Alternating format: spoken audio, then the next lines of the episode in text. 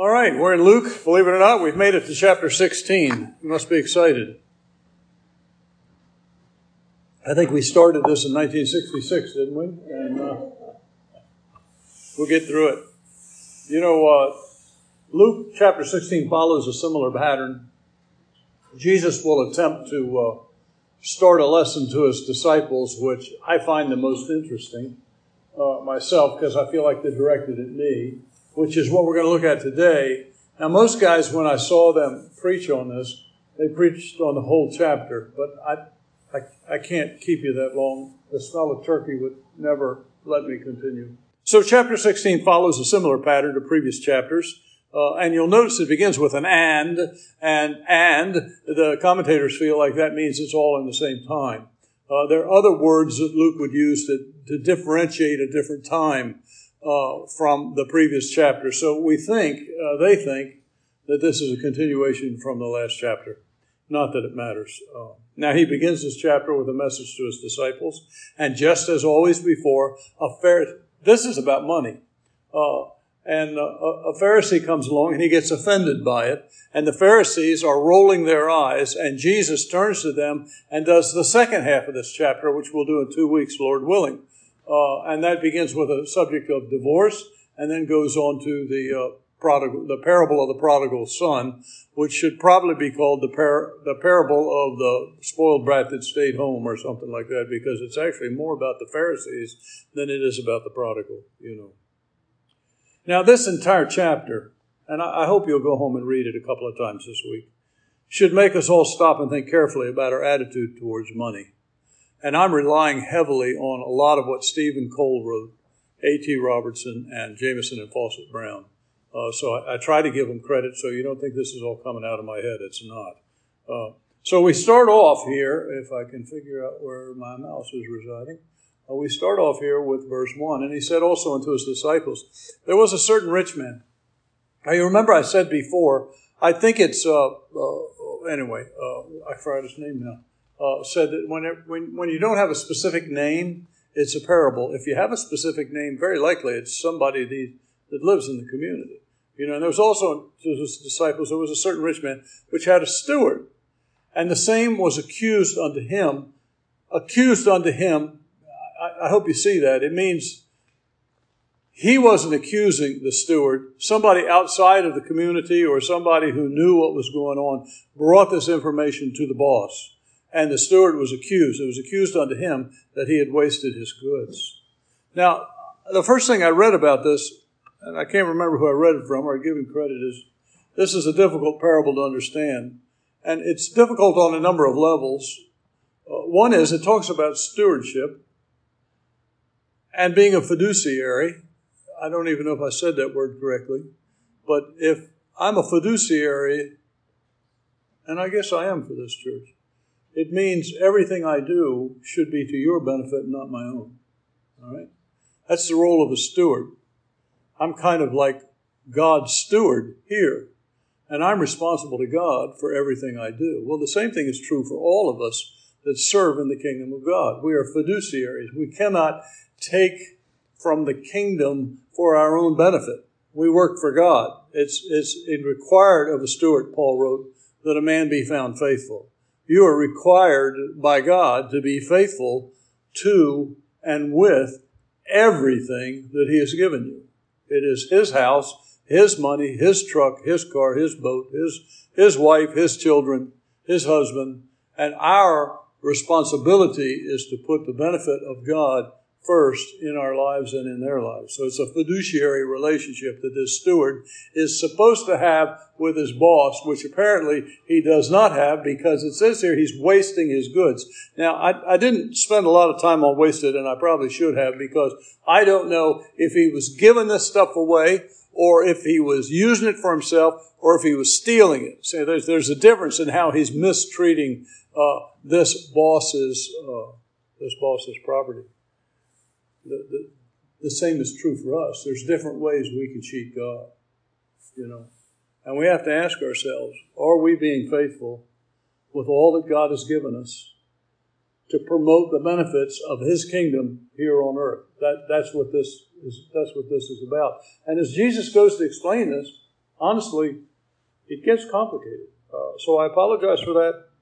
I apologize for the Holy Spirit. I'm sure he needs my support, you know, and I say that as a joke. But this farmer or this businessman, we don't know if he's the guy growing the crops or the middleman. It doesn't really say. It just says he was a rich man. So my guess is he's a middleman. He's made a lot of money off the farms, and he's got a manager working under him. And the manager calls this guy in, and he said, "I'm hearing. Uh, how is it that I hear this of you?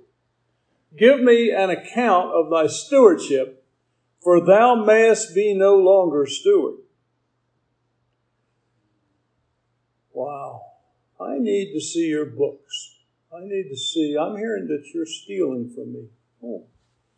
And then the steward said within himself, oh, what am I going to do? For my Lord taketh away from me the stewardship. I cannot dig. Thought, what does he mean? I cannot dig. Well, the word means to dig. I don't know what else to say. It means to dig. I, I guess, I guess he thought his only ability was in being a criminal, swindling his boss. He certainly has no other skills except that as a crook, and I can't go out and just dig ditches. I, I didn't know that was an occupation in Israel in those days. But, and to beg, I am ashamed. I don't know why I'd be ashamed. Uh, if he's willing to steal, he should be able to, to do anything, you know. I cannot dig. Cannot dig, be ashamed. So, what am I going to do? What am I going to do now? Now, the interesting thing is he's not interested in defending himself. That, that's the way it'll be for us, by the way, at, at, when we meet God and, and it's reward time. We're, we're not going to defend ourselves. You know, Paul tells us that there'll be those of us that actually have no fruit whatsoever to offer to the Lord and will be saved, but so as to be fire, as so as by fire, and that all the, the all of our works that we did for the wrong reasons and with the wrong attitude and in the wrong way, everything that we did, quote unquote, did for Jesus in the wrong way and the wrong attitude will be burned up and will be saved, Paul said, so as by fire. You know, well, being saved so as by fire, fire is a whole lot better than not being saved at all. Uh, but still, you really would like to hear the Lord say to us, Well done, thou good and faithful servant. Enter down to the joy of the Lord. Rather than when you walk into heaven's gates, have the people turn around so they don't have to look at you because they're ashamed of our behavior. And certainly we don't want that to happen. So then he gets it in his head I am resolved what to do. That when I am put out of the stewardship, I love that. When I am put out of stewardship, he knows as soon as the books, he's been cooking the books for so long, he knows he's caught, see, and, and they may receive me into their houses. Uh, this idea comes to him in a burst. Oh, I know what to do. Uh, I've got it. I'll see to it now. It's a sudden solution, and he decides to put the debtors to his master under his own obligation. He, he decides to give away some of the master's good to make other people owe him money. He's about to be homeless and unemployed. He can't face the idea of working for a living, so he decides to create multiple homes in which he can stay. And I find this interesting, but I guess I guess he's he's more comfortable with it than I would be. If if if I lost my house for one reason or another, uh, I know there are people in, in this church that would give me a room to stay in. You know, I'm confident of that. And the same thing is true for you. If you lost your home, I have rooms in my house. You'd be welcome to stay in. That's the way the church family is. Nonetheless, even though I hadn't done anything wrong, or you haven't done anything wrong, we're not comfortable staying in one another's homes. And this guy's planning this. But I guess he's been living in his boss's home for so long, he's probably used to sponging off of others. But I would be uncomfortable doing what he's doing, you know. But he's planning when, not if. See, he's admitting his own guilt, at least to himself. I'm put out of the stewardship, they may receive me into their houses. So he's, he's planning ahead. He's going to live in everybody's house that owes him money. So it, it I don't even know if they're going to end up owing him money, and you're going to have to decide that for yourself because I never figured it out. It almost it's almost like an unwritten debt. Uh, they know it, but they're not. No one's talking about it. So he called every one of his lord's debtors unto him, and I'm assuming that's one at a time. And he said unto the first, How much owest thou unto my lord? Now that word Lord, capital L O, I'm sorry, lowercase L O R D means sir. And this is one of the complications of this passage is that the Greek text was written in all capitals. Uh, now, in this case, context determines this was his boss. Lord means boss. Lords means sir. Lord means uh, master. Lord means God. So this depends on the context. In this context, and that's going to get us in trouble later, and that's the reason I'm bringing it up now. Uh, how much owest thou unto my Lord, my boss? And he, that's the debtor, said unto the steward, a hundred measures, batus, of oil. Interestingly, uh, I didn't know this, but that's a Greek word that was simply spelled with he. I mean, it was a Hebrew word that was simply spelled with uh, Greek letters. So it's what's called transliterated. That was just transliterated from the from the uh, Hebrew, and the word, the, root word is bath. I just think it's interesting. That's probably where we get our word bath from. You know, a big pot of oil. You know, and he said unto him, "Take your bill, take your your debt bill, sit down and quickly write fifty. So he's he's skimming off what the guy owes. Now, a measure of oil is eight or nine gallons. A hundred measures is between 800 and 900 gallons of oil. Now, if this was uh, engine oil, which it's not, that'd be a different price. But this is probably olive oil. So I went on Amazon and I looked up what a gallon of regular, not high test, olive oil costs. You know, not extra virgin or anything special. It's $42 a gallon. So this guy owed $42,000 by our, in our standards today. And the guy says, quickly, this is a secret arrangement, right half. So he just skimmed 21,000 right off the top. And then he said to another brother, let me get you up there, how much owest thou? And he said, a hundred measures of wheat. Now that's a mistake too. I did that wrong. I just realized that as I'm reading this. A hundred measures of wheat. And he said unto him, well, maybe I didn't. And he said unto him, Take thy bill and write fourscore. I don't know why he didn't have that, but two thirds. Now, again, this is a Hebrew word brought over into the Greek, koros, a word for dry measure. The Hebrew word kor, the root of this Greek word, is about 10 bushels. So he owed the master about a thousand bushels of wheat. Now, the, the, the, the current price of wheat in this country right now, November 16, 2022, is $8.69.54 per bushel, or $8.6954. I, I don't know why they need thousands of a penny, but I guess if you're measuring millions of bushels, it, it makes a difference. I don't know. But anyway, he owed the, the rich, he owed the rich man, the boss, about $8,700, and when he reduced it by, by a third, it was reduced to $5,217. And the idea, of course, being that this, these guys would be beholden to this, this unjust, this criminal, this, this steward, uh, and he would somehow have an end with them. That's, that's what he was hoping. Now, the problem comes in the next verse for everyone, not just me. I mean, it's interesting to watch uh, how many different in fact, one of the things I did is I, I just Googled uh, Luke 16 8 and looked at all the different translations, and the translators themselves can't decide who the Lord is here. Now, the Lord, the Lord, the Lord, all along has been the boss, but I don't think it is in this verse. I, I, first of all, I don't think his boss commended him. Now, people say, well, that can't be Jesus. Jesus isn't going to commend an unjust steward, but he is. And the boss isn't going to say, you know, the, the boss could say, well, well, you're a crooked little devil. You're pretty sneaky, you know, which is really what the word wisely means. All right. But I'm convinced in verse 8, the boss, the, the, the rich man, did not say the children of this world are in their generation wiser than the children of light. That just sounds like Jesus to me. And every verse after that is Jesus talking. So I'm going to tell you that I think, and the Lord is, and the Lord Jesus commended the unjust steward. Now, he wasn't saying, boy, you're a great crook. You know, he's just saying, you're a tricky little devil, right? He's not. Wisdom here, the word for wise uh, is phronimos, and it means discreet. It means cautious. It denotes intelligence in a bad sense wise as in crafty. So basically, Jesus said, this guy was a sneaky little crook. And the children of this world are in their generation wiser than the children of light.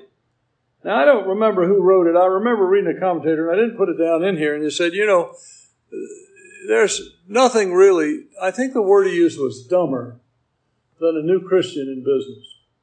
Uh, because, you know, as a brand new Christian, we think everybody's great and everybody's going to be honest and everybody's going to be this and everybody's going to be that. And, you know, we take on partners with uh, people that aren't uh, born again believers and we, we end up just messing everything up because we're just so gullible. I don't want to say dumb twice.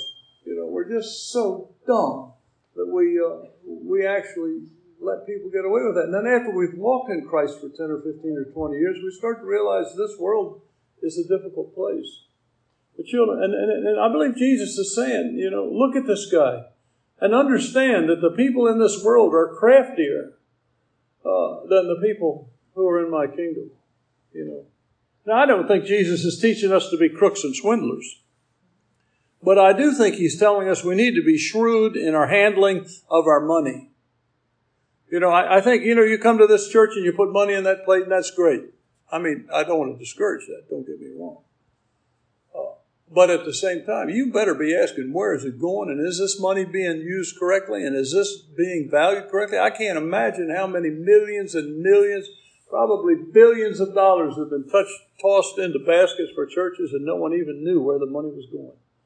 You know, and I hear about these preachers with big estates and they've got airplanes and they've got all this other stuff.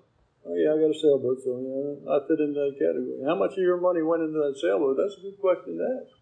You know, you need to be wise in the handling of your resources because they're not your resources, they belong to God. And God is going to call you to account of the resources He gave you you're responsible to him. You're not responsible to me. So, I mean, I might give him, give a big sad, sad story and get a lot of money in the plate, but the question is, is that true? Or am I just a swindler or a crook? That's what you need to know. So I don't think he's teaching us to be crooks. He's telling us to be careful, to be cautious, to be intelligent with his resources. You know, the whole idea of the steward, the steward is just managing property or managing something for a boss. And that's exactly who we are. We're stewards in God's kingdom. Now, this is Jesus speaking to us. And I say unto you, now remember, he started off, he said unto his disciples. Remember now, the Pharisees are standing around, and I'm sure there's a little hubbub going on all around them because the Pharisees love money. That's where we're going to end. We're going to end with the verses and the Pharisees. They love their money. You know, and I say unto you, disciples, make unto yourselves friends of the mammon of unrighteousness. What an odd expression that when ye fail, now that's a whole question about the translation of that verse, because about half of the translations have when you fail, and the other half have when it fails. All right? So when you fail, I guess means fall on your face dead, you know, when, when you cease to exist and go into the he- into heaven, or when it fails, when the monetary system collapses, they, ooh, who are they, may receive you into everlasting habitation. So he's talking about when we arrive in heaven, I think, you know. Now, you know, the, the New Living Bible says, when your possessions are gone. The, King James Version and the New King has, when ye fail. Other translations have, when it fails. So there's some discrepancy about what exactly it's talking about, but it doesn't matter because our money's going to collapse. I, mean, it seems like the government's working on that very hard right now. Our monetary system is going to collapse, but not only that, we're going to collapse. We're going to collapse. And we'll answer to God for what happens, you see. And as much as money can be used for evil, and it, it is used for evil, and as much as money corrupts us when we have it, the simple truth is we have to use money. And I, I want to differentiate, if I could, and I don't think I, I, can legitimately do that, but I want to differentiate between the word money and mammon. All right. Uh, but I probably shouldn't because it's used interchangeably. But mammon is an Aramaic word that refers to riches. It can refer to just money. But I, I almost think of unrighteous mammon as the, produ- the uh, pursuit of wealth, whereas serving the kingdom is the pursuit of the kingdom. We all have to have money, you know. I remember when we were talking about coming up here, and my pastor in Tennessee said, "Well, even, even your little girls need need clothes to wear." You know, we are talking about the church. I think the church was paying me fifty dollars a week when I came here, and he was talking about I'm going to have to work, and I didn't want to take time away from the church. He said, "Well, even your kids need clothes." And I think, you know, it's true. That's what Jesus is saying. Simple truth is we all have to use money. In our world, there's no avoiding it. So we must find ways to use it for the kingdom of God and not get so caught up in the acquisition of money that we get selfish like this steward and start to thinking about our own, you know, our own retirement as opposed to God. Now, the problem is the Bible does tell us to provide not only for ourselves and for our old age, we need to provide for our next generation. So there's nothing wrong with saving money. I'm not saying that. The question is you need to ask yourself, and it's personal, it's in between you and the Lord, am I doing correctly with the, the stuff, the money, the facilities, and the items that you've given me, Lord? That's the question. Now, the idea is you know, Stephen Cole said mammon comes from the Aramaic word meaning riches. But we need money to live, but the pursuit of wealth will ruin us. That's the difference. I'd, I'd, love to talk, I'd love to separate the word money from mammon and say mammon is the pursuit of riches. It's not fair, it's not a fair translation. But in my, in my mind, that's the context. Money, mammon, money which the world uses, this is Stephen Cole, for unrighteous purposes, but which believers can use for God's purposes. Jesus means that just as the unrighteous steward used, steward used his master's money to make friends for himself, so that when he got fired, they would welcome into their homes. So we, Stephen Cole, we should use our master's money to make friends for ourselves in heaven. Well, that's an odd interpretation. But he says, into everlasting habitations. Now, A.T. Robertson agrees with that interpretation. He's 100 years before. And he writes, the purpose is that those who have been blessed and helped by the money may give welcome to their benefactors when they reach heaven. That's A.T. Robertson interpretation. He's probably the greatest Greek scholar that has ever lived. That's his interpretation of that verse. There is, however, AT adds, uh, no thought here of purchasing an entrance into heaven by the use of money. It's, it's really just saying you're going to meet somebody. You know, I, I, I'm a little uncomfortable with the amount of money that went into Operation Christmas Child. And a lot of money went into that. But I'm going to walk into heaven one day, and somebody's going to come up to me we will know, Paul said, even as we are known. Someone's going to come up to me and going to say, Thank you for my Christmas tree box that brought me to the Lord. And I'm going to say, Oh, you're welcome. It was all my idea. it wasn't. I hope I wouldn't say that. But that's the point.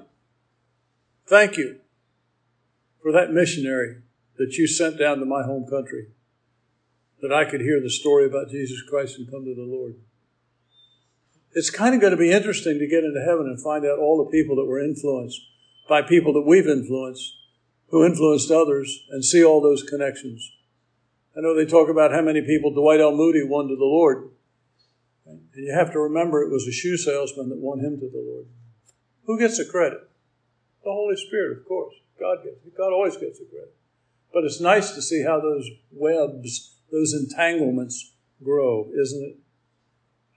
Now, so the point is of this, this, this is Jesus speaking to us, is we are responsible to how our resources are used.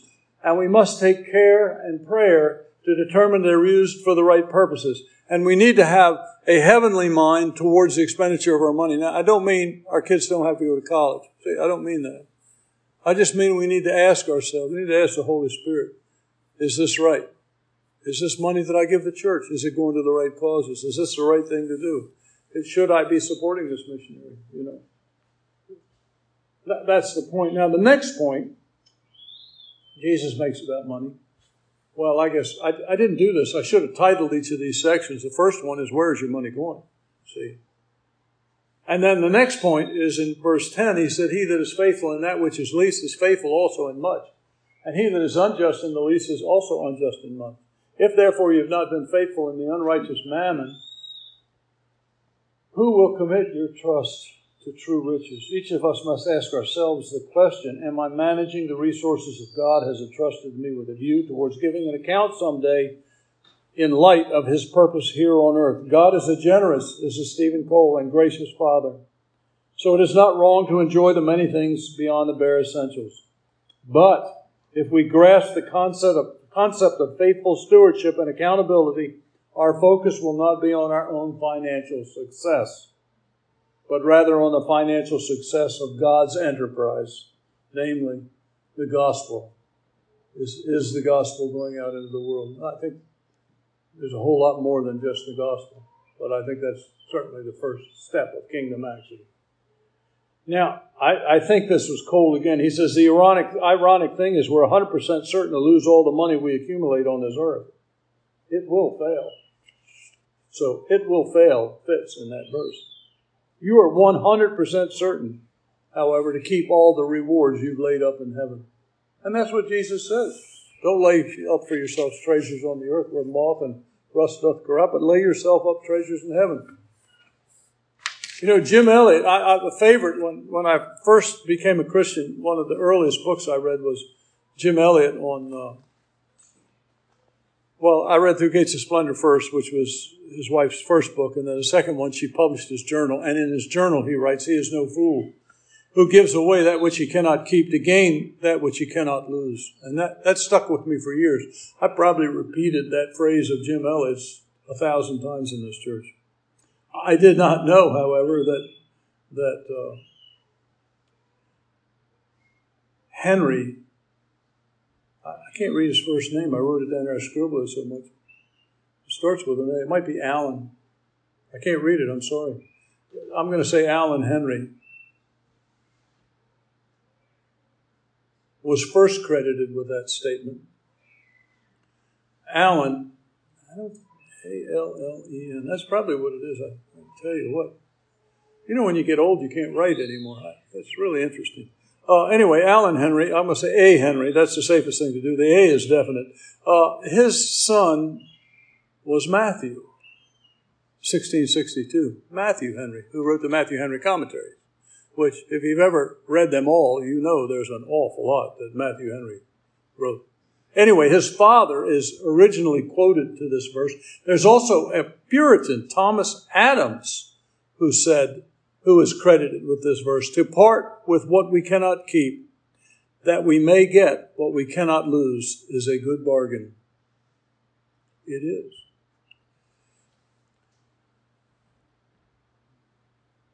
So, the second point, of course, of Jesus is are you being faithful with what God has given you?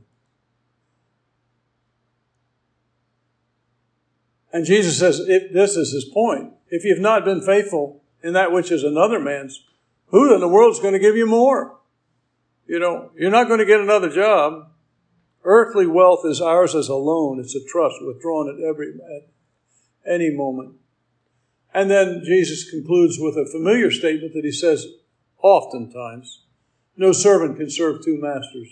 For either will hate the one and love the other, or else he will hold to the one and despise the other. You cannot serve God and riches. I like translating mammon riches here because, you know, there's a lot of us that chase riches. We want to be wealthy. You know, I, I, I don't remember where I first heard it, but you hear this echoed over and over in churches. How parents will encourage their kids to go to school and get a good job so they can make a lot of money and have a good life. That's my wish for my children. I want them to have a good education and a good job so they can make a good living and have a good life. But in that formula, we forget the fact that riches corrupt. And the definition of a good life is entirely different from making a lot of money. A lot of people make a lot of money and they don't have a good life. I'd rather have my kids to be poor and happy and know the Lord and walk with the Lord I'd rather to have them a shorter life and walk with the Lord than a longer life and not walk with the Lord. You know, and, and you want to encourage them not to make lots of money. You want to encourage them to walk with the Lord and do what He says. I mean, that's really the point. We can either serve one or the other, Jesus said, God or money, but we can't serve both. So we have to make a decision. This decision in our lives of who we're going to who we're going to serve. You know, we often think, you know, I get a lot of money, I can do anything I want to do. Well, first of all, if you get a lot of money, the money's going to dictate what you do. It's amazing how many people have a lot of money and they spend all their time serving that money, protecting it, keeping it safe, trying to make more, trying to move it from this investment to that investment, and worrying about this and that. And I, I can't imagine what the life of a millionaire must be like. Clearly, this unrighteous steward was living for money, but the disciples of Jesus should be serving God. They should not be focusing on money, and yet money is our method of serving God. So we do need to think about it.